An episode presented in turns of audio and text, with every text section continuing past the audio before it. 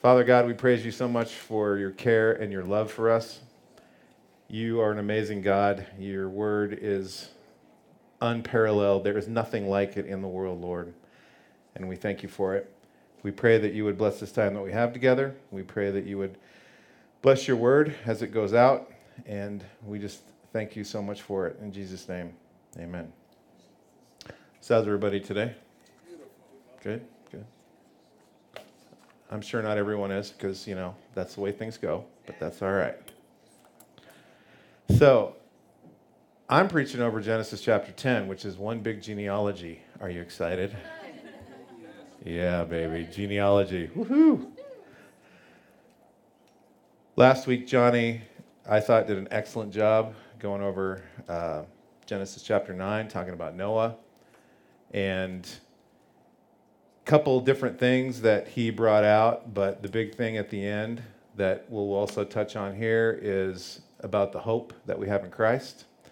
And related, he related that hope to our own sinful nature and that whole process of sanctification and how we just have to submit to God and allow His Spirit to continue to work on us. So, Genesis chapter 10 is kind of an interesting book. It's, it's a big genealogy, and so why is it important to us? And why is it important historically? Or is it important historically, right? Hey, Zach, there's a couple of uh, slides. And he's holding his baby, which is awesome. The first one, so William F. Albright, he's a scholar who was the foremost expert in biblical archaeology. And he started off in a school of thought that said there was no valid historical information that you could get from the Old Testament. Right? That's the training that he had. That's how he came up through college and as he started doing his work. He, he spoke multiple ancient languages. I mean, the guy is brilliant. And over time, as more and more discoveries wore on, this is what he said The excessive skepticism shown toward the Bible by important historical schools of the 18th and 19th century, certain phases which still appear periodically, has been progressively discredited. Discovery after discovery has established the accuracy of the innumerable details and has brought increased recognition to the value of the Bible as a source of history. And that was, when did he write this? 1930, 1940, something like that.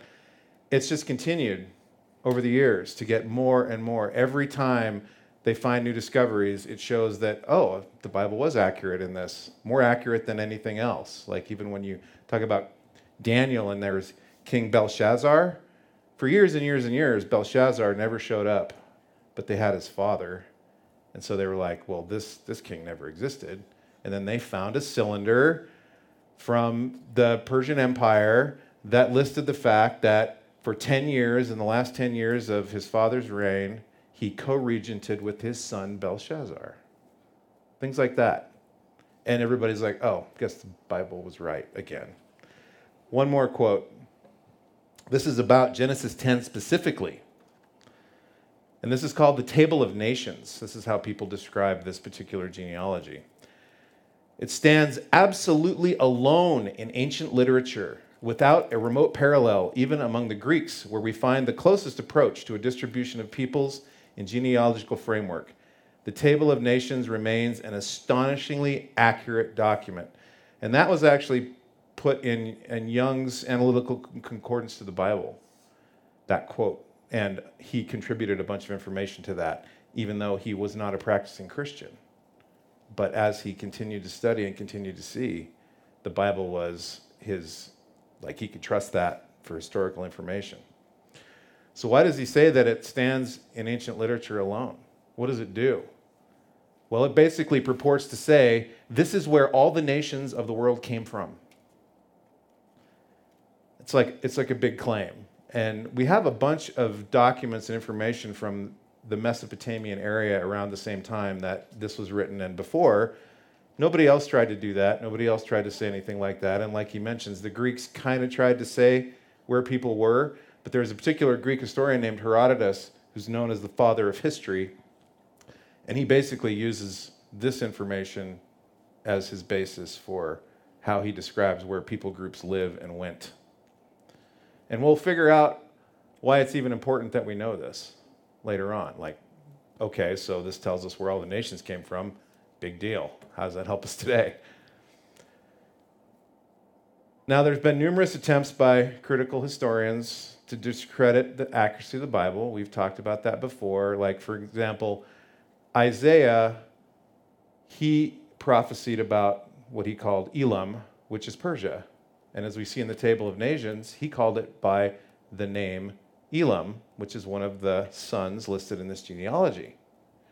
Why did he use that name? Well, Persia never didn't show up on the scene for 100 years after he prophesied that.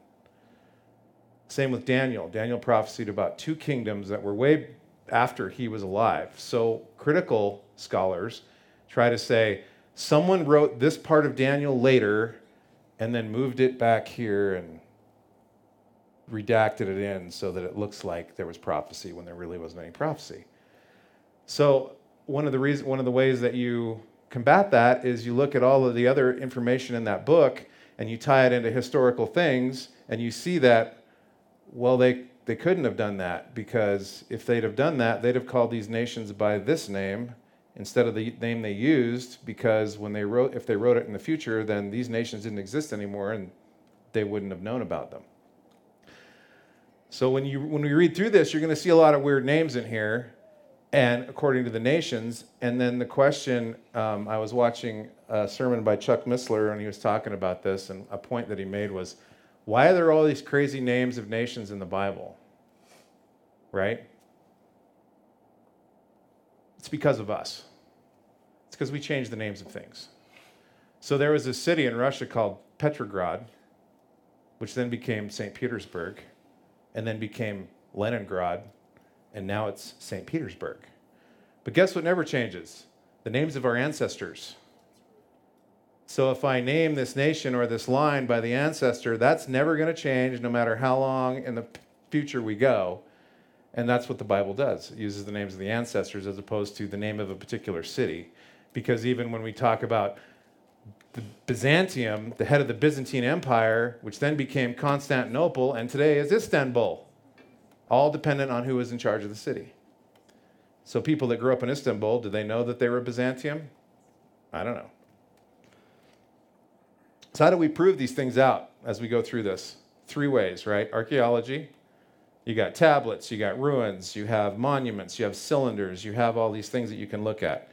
History, we have ancient historians like Herodotus and Josephus and Hesiod and all these other people that were back then. And another way that we do it now is through genetics. Does anyone know what haploid groups are? Anybody heard of 23andMe or Ancestry.com, right? What do they do? You give them your DNA and they tell you what people groups were in your ancestry. Well, it turns out that for an individual person, the amount of genetic information that changes between you and your forebears is a tiny, tiny amount at the end of a chain. So there's called matrilineal from the mother and patrilineal lines from the father. And large chunks of those have been classified by alphabetic letters and they can tell where the people groups came from. So you can trace things back generations and generations and generations and generations. And it turns out that applies in this. We can actually look at haploid groups that are unique to certain people groups in the world, and then you can find out where they went. And it gets kind of interesting when you see some of the really strange ones. Like, for example, there's a, it's called the H1 haploid group, and it's mostly found in northern Africa. It's also present in the Cherokee tribes in the United States. Nowhere else, just there. So you got northern Africa and the Cherokees. And they're like, how did they get there? Well, I think it was the Tower of Babel, but that's just me. Also, another thing that we use besides these in history is linguistics, right? So when they look at all these names of the places that King Solomon and King David they traded with, right? They talk about Ophir, where there's gold, right? Ophir. What was Ophir? Well, we figure it was India. Why do we figure it was India? Well, one of the things that's listed that came from Ophir were parrots. But the Hebrew word for parrot is the Tamil word for parrot from India. So you can start to find all these linguistic name characteristics where words come up through the history that they're using the same words. And so it's more links. So you just start compiling all this information that helps us understand where these people groups went. So let's start in Genesis chapter 10, verse 1. And I'm in the New King James Version. Now, this is the genealogy of the sons of Noah Shem, Ham, and Japheth. And sons were born to them after the flood. So he begins with Japheth, which, for the purposes of what we're doing, he's the least important one. The sons of Japheth were Gomer, Magog, Madai, Javan, Tubal, Meshech, and Tiras. And then he goes on to the sons of Gomer, were Ashkenaz, Riphath, Togarma. The sons of Javan were Elisha, Tarshish, Kittim, and Dodanim. And from these, the coastland peoples of the Gentiles were separated into their lands, everyone according to his language, according to their families, into their nations. So we, we know some of the things about some of these names and where they went. And I'm not going to be exhaustive in trying to go into this, but it's interesting to know. There's 14 names for under Japheth. Gomer, based on Herodotus and Plutarch, went into Ashkenaz in Germany. Josephus, Josephus says that Riphtha was all of most of Europe, and Togarma was Armenia, Turkey, and Turkestan. Magog is one that does show up in the Bible, Gog and Magog. This is in prophecy.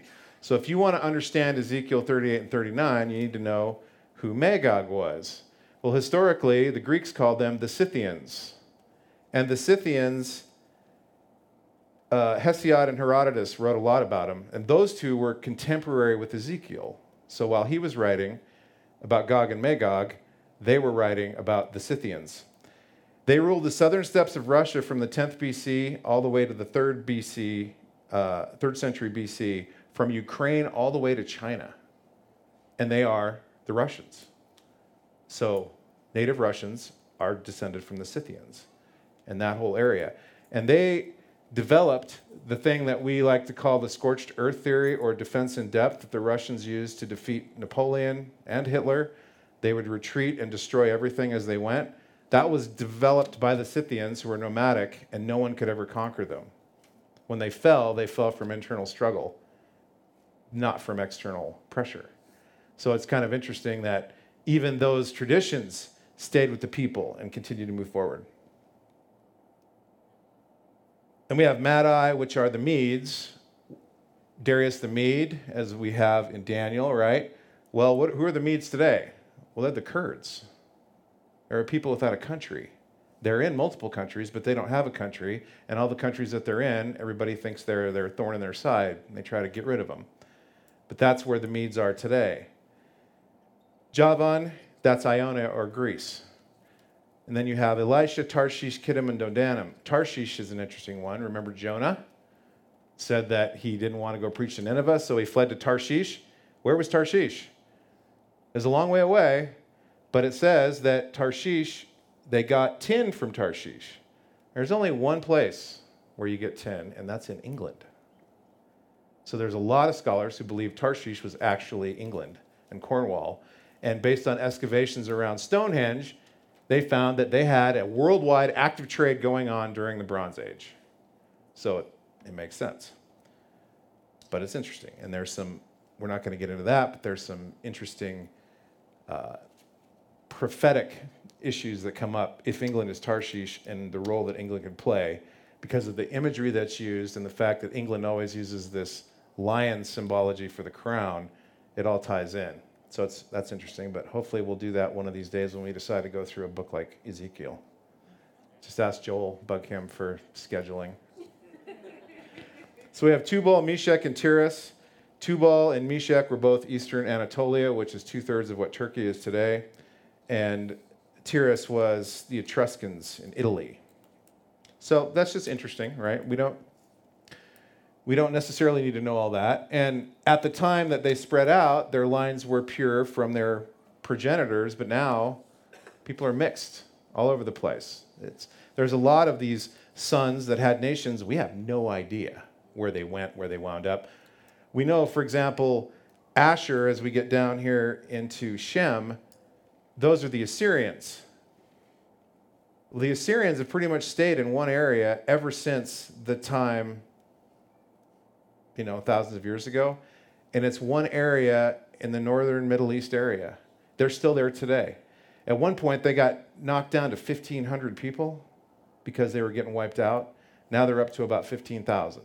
So they're still historically focused, genetically pure Assyrians running around today that you would just never know. It's interesting. Let's go on to Ham. He's he was the cursed son. So let's talk about something Johnny brought up. He didn't go into a bunch of depth.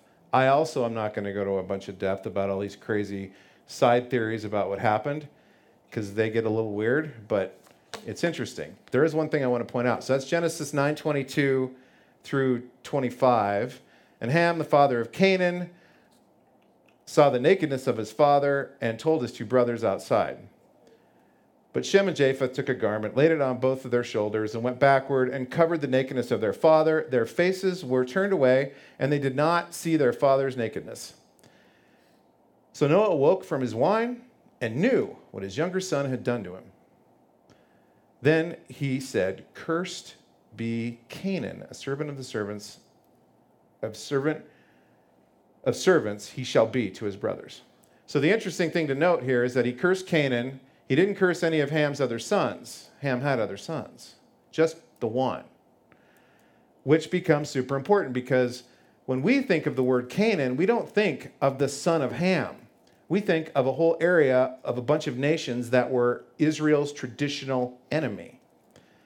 And when you go through and you see the war that happens through Joshua as they take over the promised land and they destroy all the nations of Canaan, those are also tied back to the giants in the land that we talked about in Genesis chapter 6 and following. Because all of the nations that God says wipe out utterly are the Rephaites, the Anakites, and they're basically all Nephilim nations. They're tied to the Nephilim nations, which is related to their pagan practices, the sorcery that they practice, the sacrifice that they practice, all of these things that they did and we'll talk about that. Exactly. The sons of God saw that the daughters of men were beautiful and took wives from whoever they pleased. And all of those nations, because there were other nations in the area, for example, um, Edom and Moab, where God said, don't wipe them out, leave them alone. But they were in the same region. So it was very specific, the ones that God said, I want men, women, children, cattle, everything. Just get rid of all of it which is really impacts our sensibilities today. And we're like, how could God just wipe out whole people groups? Well, to be blunt, they brought it on themselves. So that's kind of how that works. Okay, Genesis 10 6. The sons of Ham were Cush, Mizraim, Put, and Canaan. The sons of Cush were Seba, Havilah, Sabta, Ramah, and Sabekah. And the sons of Ramah were Sheba and Dedan. Cush begot Nimrod. He began to be a mighty one on the earth. He was a mighty hunter before the Lord. Therefore, it is said, like Nimrod, the mighty hunter before the Lord. And the beginning of his kingdom was Babel, Erech, Akkad, Calneh, and the land of Shinar. And from that land he went to Assyria and built Nineveh, Rehoboth, Ir, Calah, and Resen between Nineveh and Calah, that is, the principal city. Mizraim begot Ludim, Anamim, Lehabim, Naphtu, uh, sorry, Naphtuhim, Pathrusim and Calusim, from whom came the Philistines and the Caphtorim.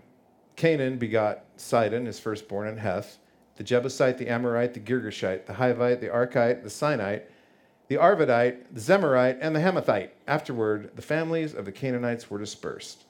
And the borders of the Canaanites from Sidon as you go toward Gerar, as far as Gaza, then as you go toward Sodom, Gomorrah, Admah, and Zeboim, as far as Lasha. Which one? I'm going to say them 10 times fast. You guys follow along. So, Cush is Ethiopia, Kassites, and east of Assyria. The word Mizraim, in some translations, I don't know if any of you have any of these translations, they just translate Mizraim as Egypt. Mizraim is a double word, it means upper and lower Egypt. And when you watch these old movies with the Egyptians and they have the big headdresses and they have the red and the white, well, the red was one of the kingdoms and the white was the other. And when they got together, they mixed their headdresses together. So that shows that they are a combined Egyptian nation. But that's what Mizraim was.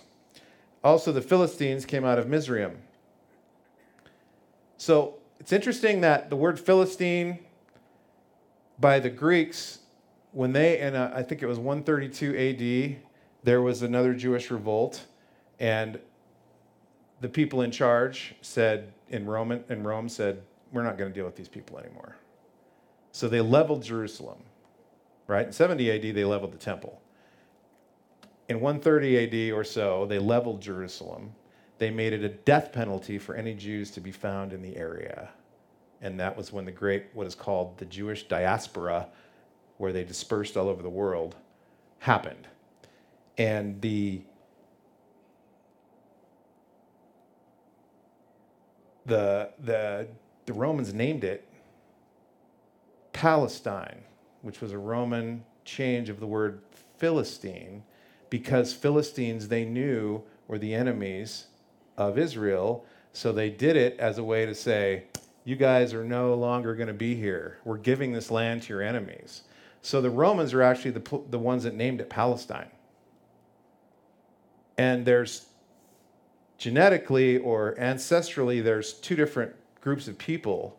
There's the, the sons of Mizraim, so the Palestinians were not Ishmaelites. Remember, everybody says people of Arabia came from Ishmael, who was whose brother? Isaac's brother, which we get to in a few chapters, right? So Abraham had they had they had Ishmael and his children were also blessed by God. And God said I'm also going to make you into a nation. And so they were the Arab bloodline. But the Philistines were not the same bloodline. They came from Cush. They didn't come from this bloodline. The problem is that all these tribes intermixed and no one kept any records. So we have really no idea really who's who. They're just kind of all in a big melting pot right now so Put was Ethiopia and North Africa. And then we have Canaan, which we've, we've read many, many, many times about things related to Canaan. But in case you missed it, in verse 19, those are the borders of the promised land that God laid out way back here before he ever gave them to Moses and said, Here's the boundaries of the promised land. So in verse 19, the border of the Canaanite was from Sidon as you go toward Gerar, as far as Gaza. Then as you go toward Sodom, Gomorrah, Admah, Zeboim, and as far as Lasha.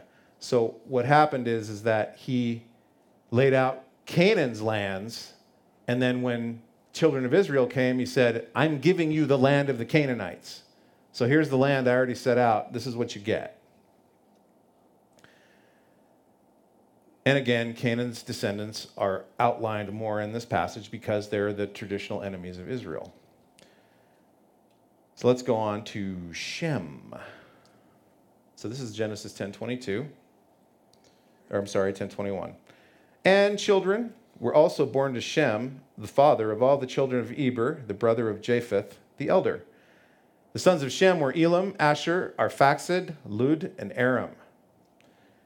The sons of Aram were Uz, Hul, Gether, and Mash. Arphaxad begot Salah, and Salah begot Eber. To Eber were born two sons. The name of one was Peleg, for in his days the earth was divided, and his brother's name was Joktan. Joktan begot Almodad, Sheleph, Hazamarveth, Jerah, Hadaram, Uzal, Dikla, Obal, Abmiel, Sheba, Ophir, Havilah, and Jobab. So these names are pretty much mostly useful for Bible trivia. And if you really want to be mean to your kids when you name them, you can do that too. All right. All these were the sons of Joktan. And their dwelling place was from Mesha as you go towards Sephar, the mountain of the east. These were the sons of Shem, according to their families, according to their languages, in their lands, according to their nations. So let's pick out a few things in there. So Elam is Persia, which is current Iran. And those people have been there forever. Ashur was Assyria. So our Arphaxad is the one that's important for a lot of reasons to Christians. His sons Salah, Eber, Peleg, then it goes Ru, Serug, Nahor, Terah, and Abram, which became Abraham.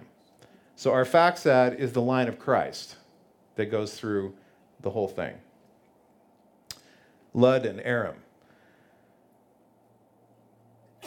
So Peleg, it says it was divided at Babel, and there's some people that say that that must have been, you know, continental drift, but we believe it was just the Tower of Babel. God divided the nations, and He set them up in His boundaries that He's created, and we'll look a little bit more at that.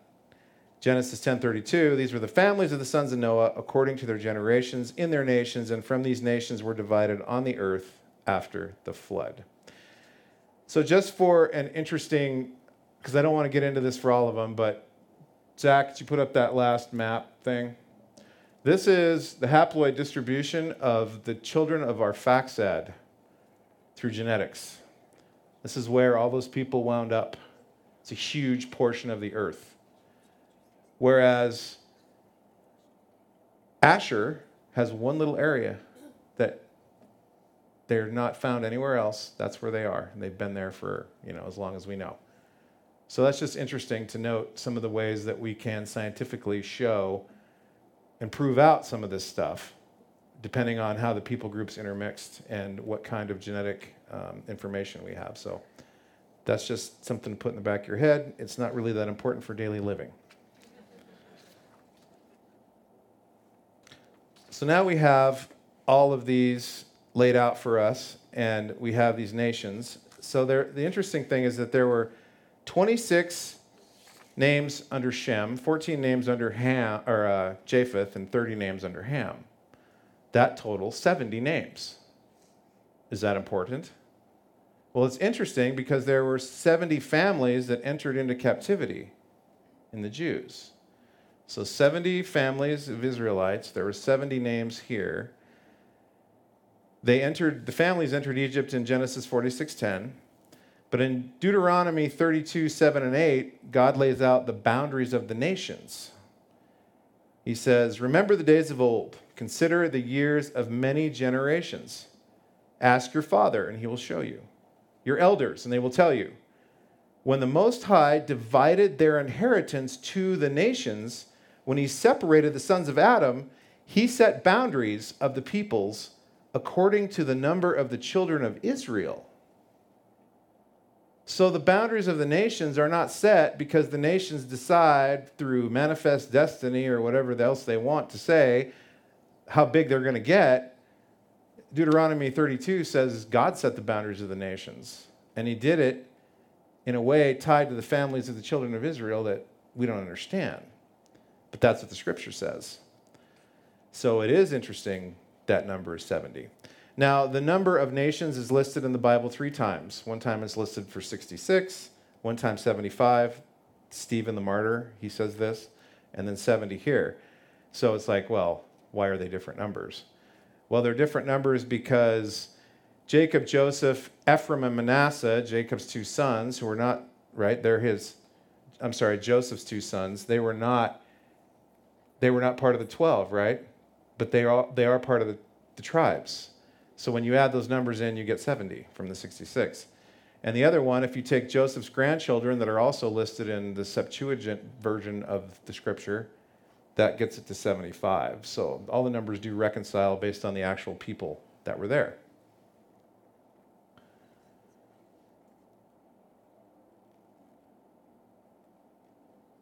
So the Bible, as we can see, is ridiculously accurate when it comes to history. It's unbelievable the amount of archaeological finds that continue to, to prove it out. And that Genesis 10 is unique in the ancient world, and they can, and even now with our modern genetic science, we can like trace things out and prove out that yeah, these people did go here. And there's no other document in ancient history that, sh- that does that.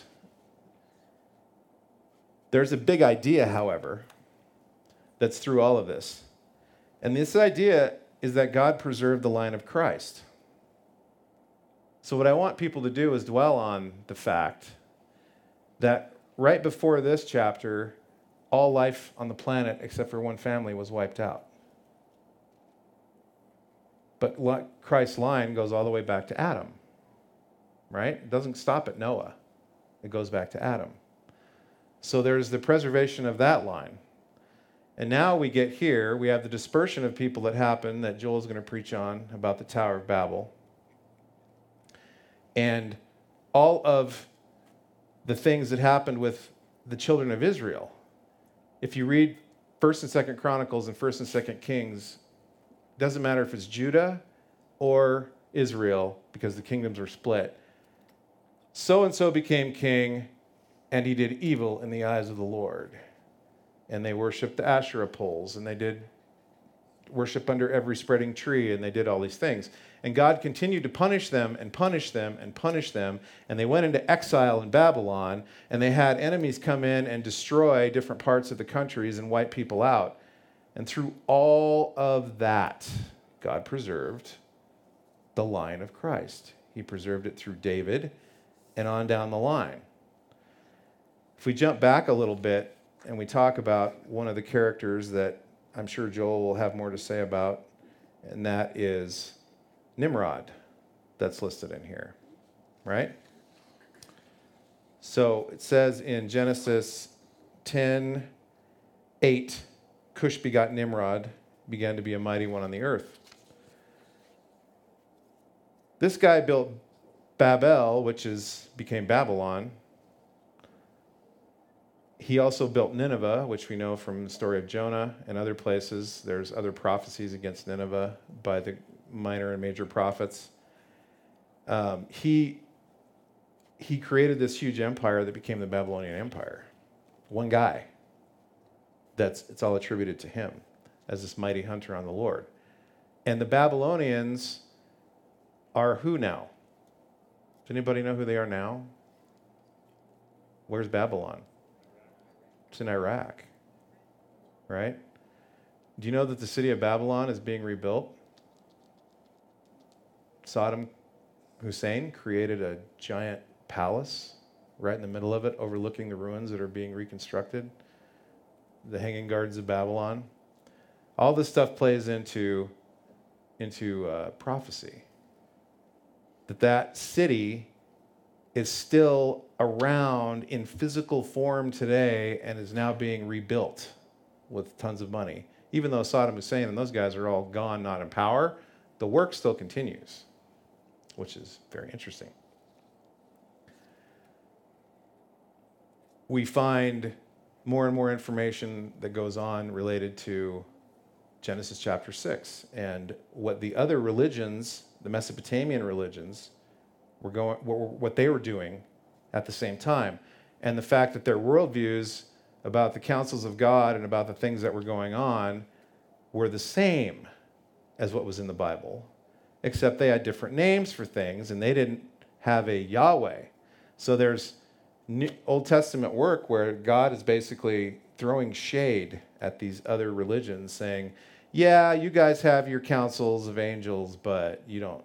You're not in charge. God's in charge, and He's going to prove that you're not in charge because He's going to destroy your your religions." And He prophesied against all these nations. So as we read through something like this, and we see the history of these nations, we can look back and say, who is that today? Some prophetic perspective. So, like I said, if you want to understand Ezekiel 38 and 39, you need to know who Magog is. And then you need to understand where that is in the world. Oh, that's Russia. And the Sinites that's listed in here, anyone ever heard of the Sino Russian Alliance? That's China Russia Alliance.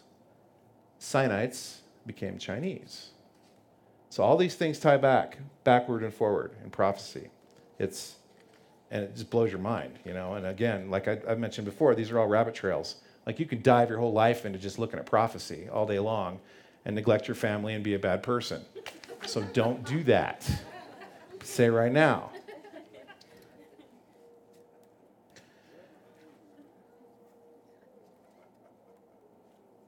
So, the thing about these nations, and especially the Canaanites, is that there was a constant assault by the fallen sons of God through their teaching and promoting of idolatry, sorcery, sacrifice, other detestable practices. That's what you're reading about in Kings and Chronicles. That's where you'll get one son who says he did right in the eyes of the Lord. He tore down all the Asherah poles and he destroyed all the prophets and he did this and he did that. And then it'll say, but he didn't fully follow the Lord. He left all the high places and the people still sacrificed under the trees. And so there was all of these nature worship and celestial body worship that was going on. There were sacrifices, there was temple prostitution, all these things that God hated, rightly. The people were being led into these and they were being taught these things. And this all comes from the fallen enemy. And that's what God provided through all of that, through the divided kingdoms. He brought drought, famine, foreign invaders, exile, destruction of Jerusalem, and multiple times he did this to the people. And then their exile, and there's like 10 tribes of Israel that are lost. They're called the lost tribes today. We don't know where they went after their diaspora. We have no idea. We won't know until Revelation, when God brings 144,000 people, 12,000 from each of the 10, 12 tribes of Israel, together as the remnant of Israel. So there's things that we can see in history happening right now that have not been fulfilled, but God tells us are going to be fulfilled. And this is where we get back to what Johnny was talking about. And this is where we talk about hope. So the fact that God recorded all this information for us, He preserved Christ and the line of Christ through all of these calamities and all of these. I mean, the nation of Israel, 132 AD, they're split in the world. When did they become a nation again? 1948. Right? That's a long time for a people group to maintain its identity. God preserved it. How many Hittites are running around? If they're there, they don't know that they're Hittites. They don't have any Hittite practices. There's the national identity of all of these ancient people groups is mostly gone. There are a few exceptions, like the Assyrians. They know they're Assyrians, they have some practices.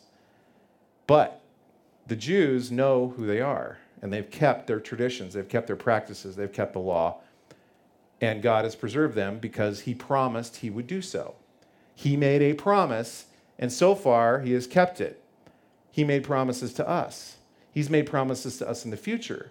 And that whole fight that we were talking about last week between our flesh, the sin that we have to fight with on a daily basis, and the redemption of God is the battle that's happening in our spirit and in our, in our bodies today. And that battle is also the victory is based on promises. God's promising a redemption that we see and read about, but we don't fully have yet. How many people don't sin? Put my hand down. Right?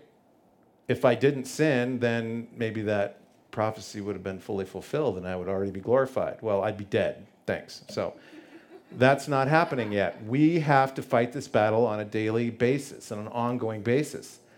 But the hope that we have is the fact that God's word gives us an incredible wealth especially in the Old Testament, of things God has done that we look at, we can see, and we can look around in the world and we can say, well, that's actually borne out.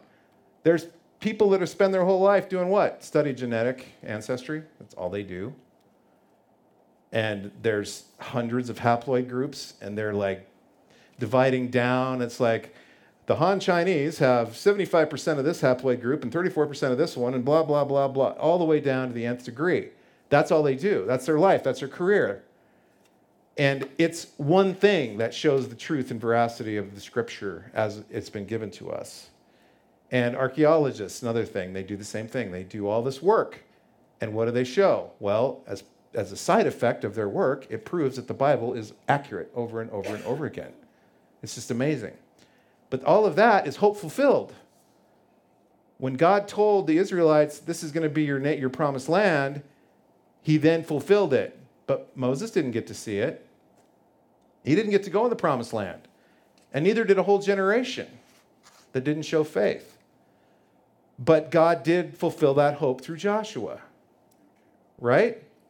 And when he gives us the scripture who tells us about Jesus and tells us that if you submit your life to Christ and you accept him as your Lord and Savior, he will forgive you for your sins, and that eventually that will culminate in total redemption of not only yourself, but the world itself, the physical world. Because God's redemption is not just spiritual. God is not just spiritual. He also is going to redeem the universe, the world itself. And we have to remember that. And God even cares about animals. For example, my wife and I were reading, and we were reading, we read the book of Jonah, and he was telling Jonah, he's like, There's 120,000 people in Nineveh and much cattle. Should I not care about that great city? He threw that in. And there's laws about treating your animals properly. Like, God cares about all of it, not just us. It's not just us, right? Jesus died for us, but the full redemption is going to be the entire world. If the worship team, if you guys would mind joining me. Okay, thanks, Steph. So when you talk about this hope, and we can see the hopes that God fulfilled in the past and the things that we look to in the future, that's where this can actually help our faith on a daily basis. This is where it can help us with our marriage and our own walk on a daily basis, our family, our church, because we know that we can trust that what God is telling us is going to happen. He will fulfill it. He's fulfilled it every single time. Yes. And we have thousands of years of testimony borne out by not just the Bible, but by other historians that it, it happened. Plus, we got a dog. We got a dog? Yeah. I like dogs. so, all that God did and is doing in the nations he shows us he can be trusted. And remember the other thing those nations all have their own Son of God, fallen Son of God, who's being punished. Remember what we heard when Daniel said, prays to God, and a couple weeks later, Gabriel shows up and he says, Well, I started coming to you as soon as you prayed, but the prince of Persia, he held me captive and Michael the archangel came and freed me from him. The prince of Persia is another celestial being who is in charge of the country of Persia. And God said he gave all these nations under the control of them, but it was a punishment. And then he pulled his own nation of Israel and said, This will be my special nation, regardless of what you guys are going to do with your nations. And then those nations get punished when they do bad things. And all of this stuff is laid out for us. So, again, I want you to think about all the stuff that God has done in the past, all of the things that He has said He would do and then did. And even the things that He did that He told us that He didn't tell us in advance, like creating the universe. He didn't tell us in advance because we weren't here. So, let's just focus on that. Focus on God's promises and the fact that He will he will always fulfill those promises. And that's what we have to hold on to.